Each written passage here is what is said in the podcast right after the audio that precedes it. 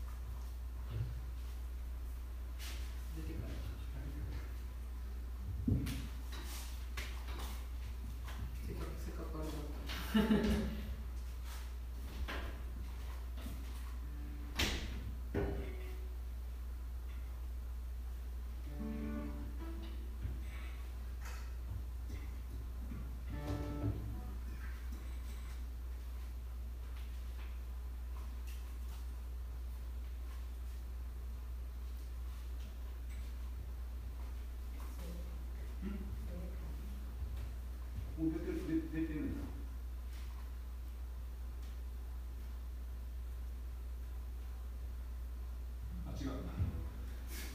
Mm-hmm.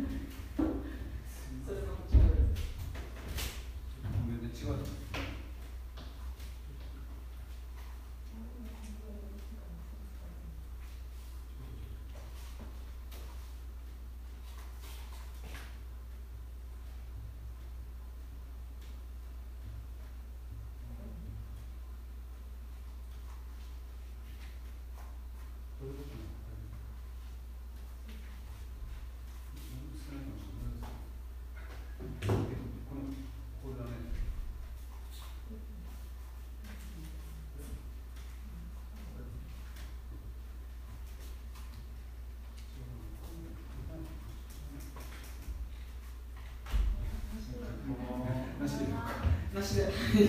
じゃかしなしでわ多分まあ知ってる曲なんで大丈夫なんですじゃあ一緒に元気よく 時を光る花で探しましょう。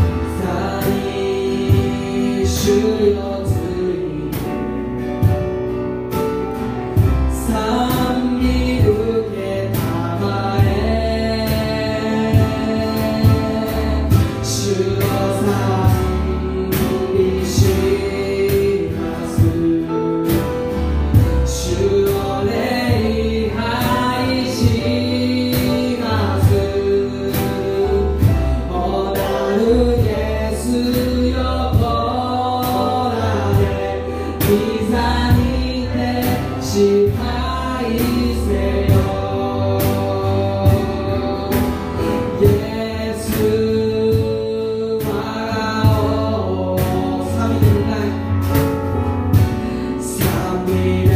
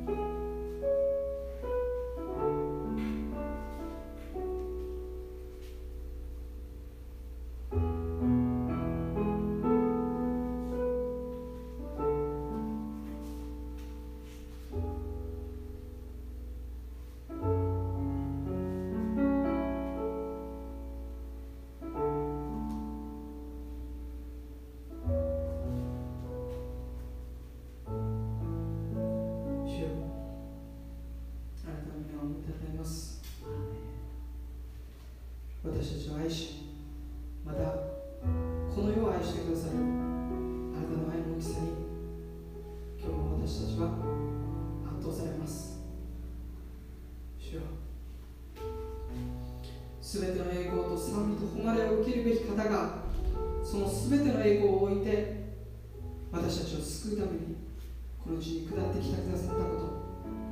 誠の命であり誠の光であるイエス様あなたご自身が膝をかがめ私たちの下に来てくださったこと覚えて心から感謝します。十字架にかかり復活し今父の右の座に座しておられるイエス様心から感謝します。再びあなたが戻ってこられるこのその日まで主よ私たちは高らかにあなたを褒め歌います。あなたを賛美します。賛美されるべき方は主はあなただけです。すべての栄光と誉れと賛美が私たちの主イエス・キリストにあります。イエス様に拍手して賛美をお返ししましょう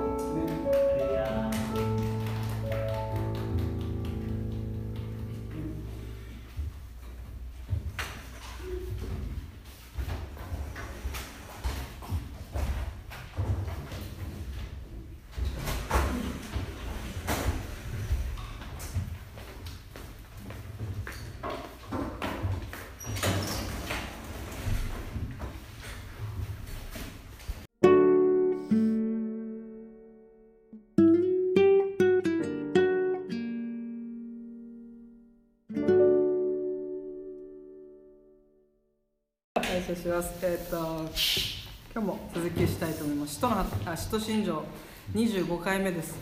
ついに体の蘇りまで来ました。次で終わりかな。はい。考えてますけど、今日は体の蘇りを信じるということで一緒に御言葉を見ていきたいなと思います。えーもちろん箇所は第一コリント15章ですね。第一コリントの15章の50節から、えー、58節までいきましょうか。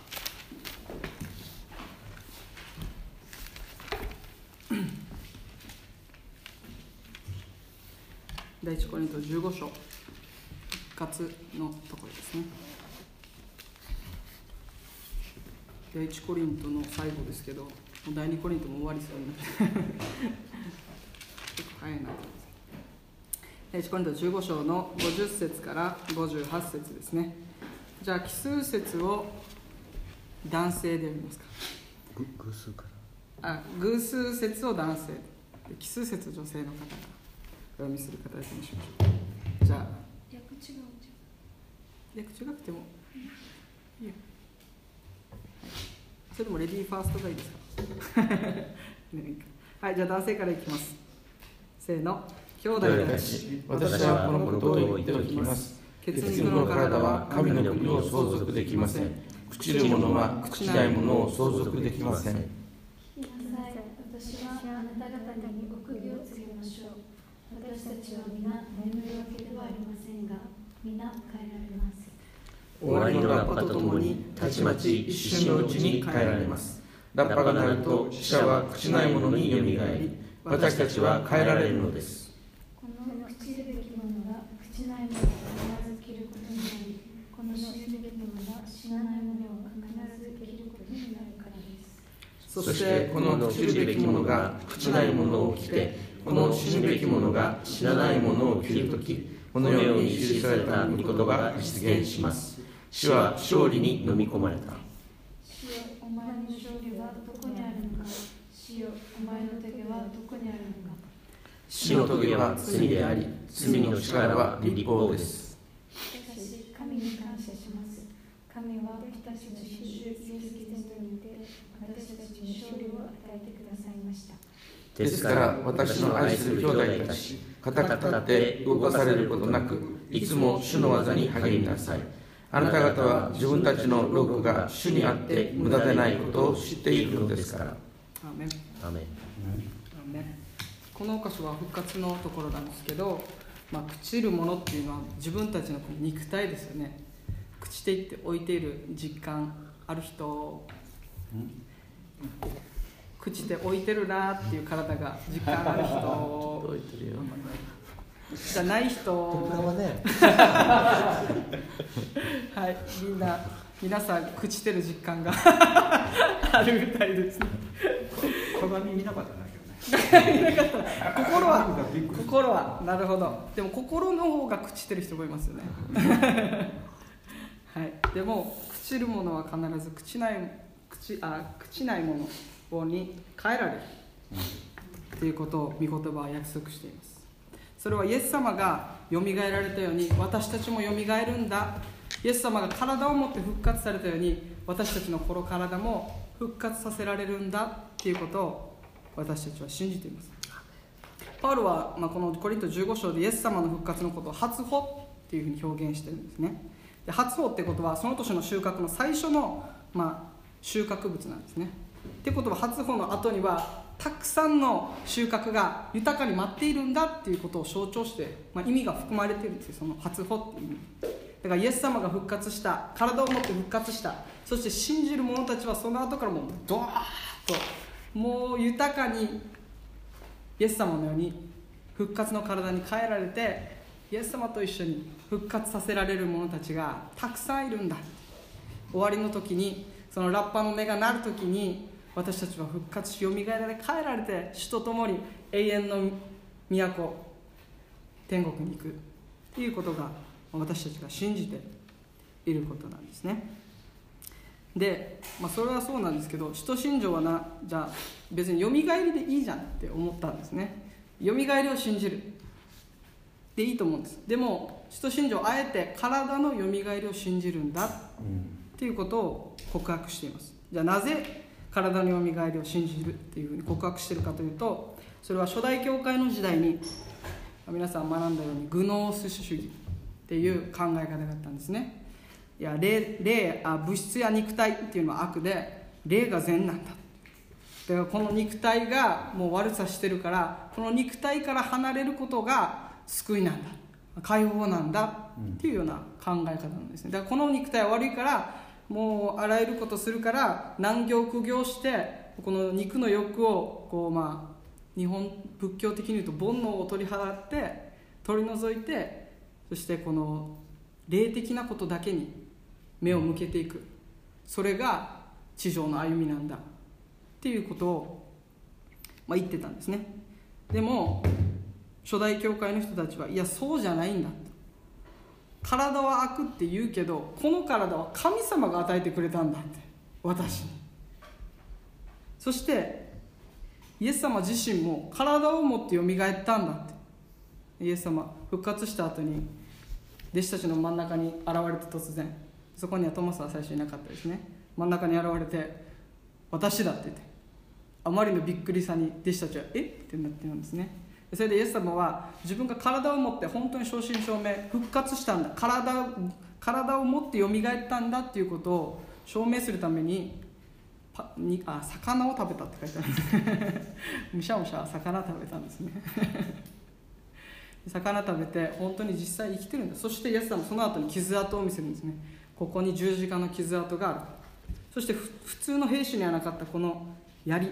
槍の傷跡まさしく私だ。っていう証明をしたんですね。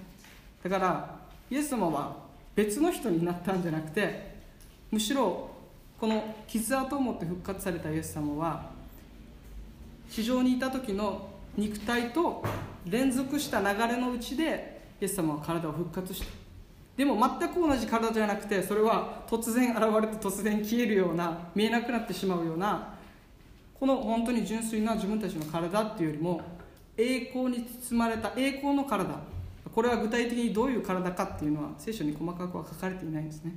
でも間違いなく栄光の体朽ちない体に変えられるんだっていうことがはっきりしてるんですね、まあ、あるあるというか、まあ、初期のキリスト教の中ではじゃあ実際何歳ぐらいかっていう話があったみたいですね。面白い。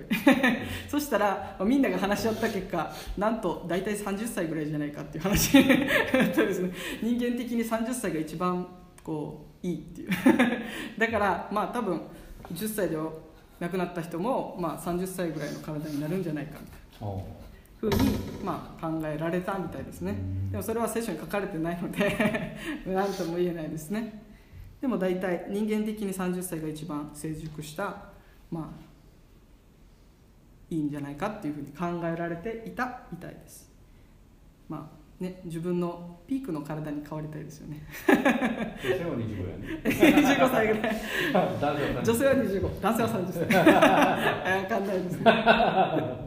はい。そういうことです。でもこの体この今私たちが与えられている体を大切に管理していく必要があるんだっていうことを今日まず覚えたいんですね。この体は私たちの体でありまたイエス様が与えてくださった体であり同時に精霊様が住んでいる宮なんだっていうことを思う時に体なんていらない。体は悪だって いう考え方は、まあ、間違っているんですね。これはひいてはイエス様の受肉っていうことを否定するこうそういう、うん、まあ、福音の根本を否定してしまう教えなんですね。で自分たちも気づくと、まあ、いいじゃん肉体のことなくて。霊的なことだけ追い求めようよみたいな流れになってしまうんですね。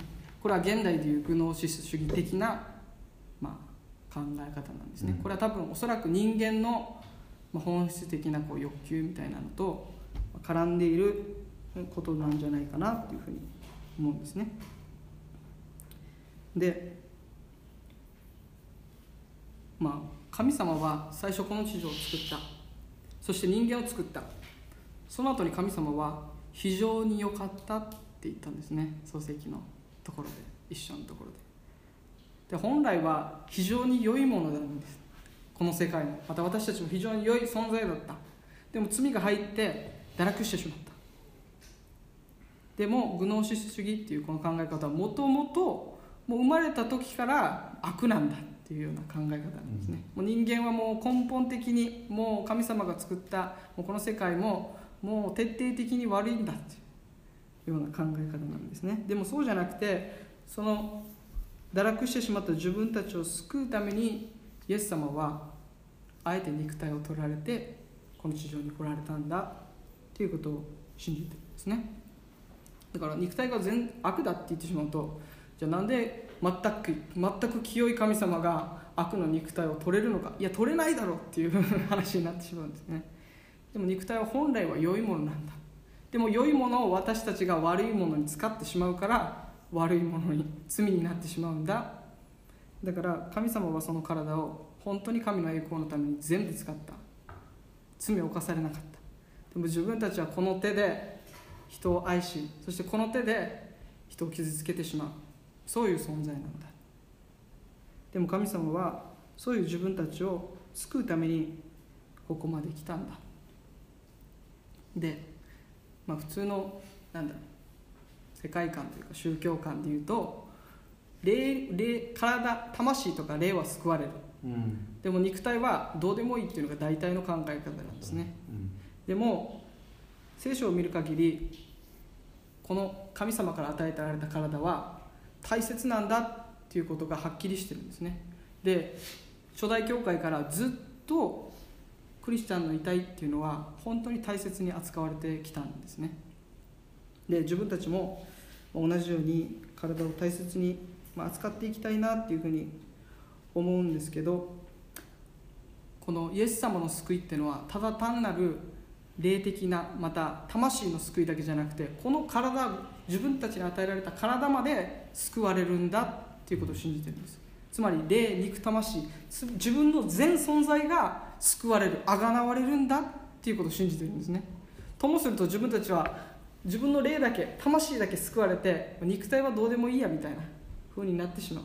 でも本来の救いっていうのは完璧な救いなんです完璧な救い。この肉体まで救われあがなわれるんだっていうもう丸ごとの救いなんです。この体のよみがえりっていうのは自分の全存在がイエス様にあって救われきっているんだっていうことを信じる告白でもあるんですね、うん、まさかこんな深い意味があったのかなと自分も 思ったんですけど。で、まあ、そんな中で初代教会の人たちは、まあ、2世紀ぐらいの頃ですね。こうクリスチャンたちの遺体を地下の共同墓地カタコンベっていう、まあ、そういう墓地があるみたいですね。地下の墓地。カタコンベっていうんですけどそこに埋葬したみたいです。でそれでカタコンベっていうのはまあ地下にあってアリの巣みたいに、まあ、地下に何層も広がっていてたくさんの人たちが、まあ、そこに遺体が収納されているんですね。でまあ一つの家族だけじゃなくて本当に何百っていう遺体が、まあ、そこにあるみたいで今も存在してるみたいですね。でそれが何個も見つかってるみたいです。でそれはなぜかというと体この自分たちの亡くなったこの体がイエス様が再臨される時この体がよみがえるんだそして栄光にこの体が変えられるんだっていうことを信じてるからこそこの体っていうのを大切にしてるんですよね。それしかも神様から与えられてるからそんな、うん、無限に扱えないっていうのもあると思うんですけどそのカタコンベなんですけどこのカタコンベになくてはならないものどのカタコンベにも必ずあるものがあるんです。それは何かというとそのカタコンベのどこかに地上の光が差し込む穴が必ずどっかにあるみたいですね。地下です。暗い本当に真っ暗。でもカタコンベのどっか一箇所だけ地上の光が差し込んでる場所が照らしてる場所があるみたいで必ずそれはあるみたいです。それはなぜその穴があるかというとイエス様が復活体を持ってよみがえるんだって信じてたクリスチャンたちはイエス様が、まあ、再臨再び戻ってこられる時にその栄光の光に照らされて自分たちはこの体がよみがえるっていう希望をその穴を開けることでうん。希望を込めているんですね自分たちは必ずよみがえるんだっていうことがまあそこに表されてるんですね。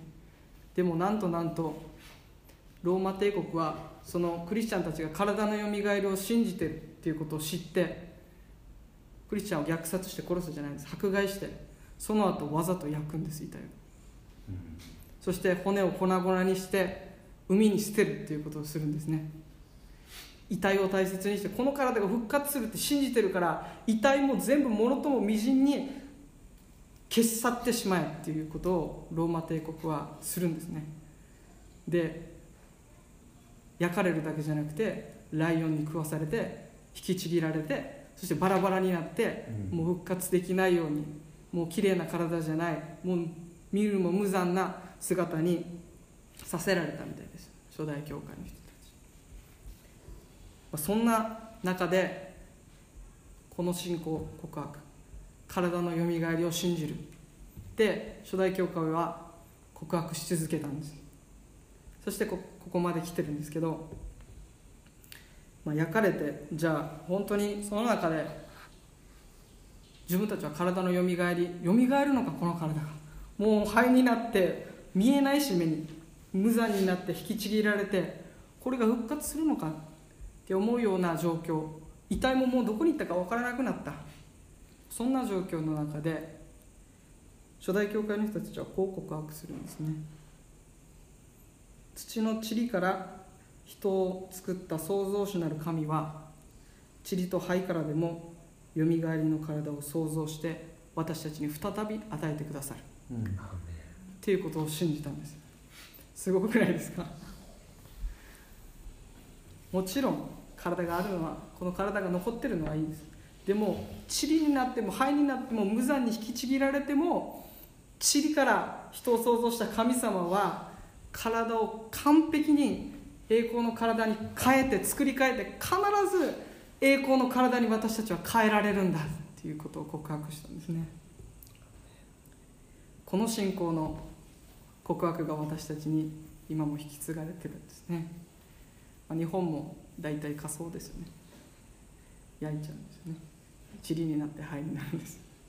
でもそれでも主はその塵や灰見えない。自分たちにはもう全くなくなったような感じたそのところから栄光の体に作り変えてくださるんだ。っていうことを、まあ、初代教会の信仰になら信仰に倣って一緒に告白したいなって思うんですね。でこの体のよみがえりの信仰っていうのは神様が与えてくださったまずこの体を大切にしながら同時に栄光の体に変えられるんだっていうことを待ちの待ち望みつつ精一杯生きる。地に足のついた告白なんですね。自分たちは自分を大切にしてるでしょうか。体を大切にするってことは自分を大切にすることですよね。直結してます。体を無限に扱うことは自分を無限に扱うことです。体の痛みは心の痛みに直結します。自分たちを大切にしながらこの体を大切にしながら自分たちはこの地上生涯イエス様のために精一杯歩んでいきたいなというふうに思っています。そして栄光の姿に変えられて天国に行って自分たちは顔と顔を合わせるんですよねイエス様と。うん。体がなかったら顔を合わせられない。イエス様抱きしめられない。イエス様だけ肉体を持ってて俺たち霊っておかしいんですよ。自分たちも栄光の体に変えられてイエス様と顔を顔を合わせてイエス様に抱きしめられてその体温を感じてよくやった。忠実なしもべだと。よく走り切ったと。もう安心しなさいと。もう永遠に私と一緒だと。イエスは言ってくるんですね。でこの体はある意味で賛美したり賛美するのも体がないと賛美できないですよね。喉も。体を用いて礼拝していくですよね自分たちは。賛美したり踊ったり。しますよね。わーわ騒ぐ時もあれば、まあ、静かにこうやってひざまずく時もあるし。天国でも全く同じように体を持って主を礼拝するんだ。だから自分たちはもっとある意味体を使って主を賛美してまだもっと大胆に賛美してもいいんじゃないかなっていうふうに思うんですね。心ももちろん伴いつつこの喜びと感動と感謝をイエス様の見前でこう大きく 使って賛美することをイエス様喜んでるんじゃないかなというふうに思っています。じゃあ今日最後に一節だけ読んで終わりたいと思います。第一コリント15章の52節です。5253ですね。ごめんなさい。5253節ですね。じゃあ52を男性53を女性でお願いします。じゃあ男性の方からせーの終わりのラッパとともにたちまち一瞬のうちに変えられますラッパが鳴ると死者は死なないものによみがえり私たちは変えられるのですこの朽ちるべきものが朽ちないものを必ず着ることになりこの死ぬべきものが死なないものを必ず着ることになるからですアーメンお願いします愛する天のお父様あなたの素晴らしい皆を心から褒めたたえます。主よ私たちをあがなうためにあなたはこの肉体を取ってこの地に来てくださいました。ありがとうございます。本当に私たちと同じ姿にへり下ってくださる神様感謝します。そしてその体に釘打たれ私たちの罪を負って死にそしてその体を持って復活してくださったイエス様が初王となってくださったこと心から感謝します。私たちもこの生涯与えられたあなたの体を大切にしながら神様体を使って主はあなたの栄光を表していく。私たちとして主が励まし強め続けてください。どんな状況にあったとしてもそして五体満足でない人であったとしても神様あなたがそれを良しとしてそして主をその体に栄光を与えてくださることを感謝します。必ず栄光の体に変えられるという希望が与えられていることありがとうございます。私たちの教会にも弱さを抱えている一人一人がいますけれども主よどうぞ体のよみがえりを真実に信じることができますように。そしてその希望に喜び満たされていきますように主どうぞ導いてください、感謝します。この復活の約束を感謝してイエス様のお名前によってお祈りします。アメン。アメン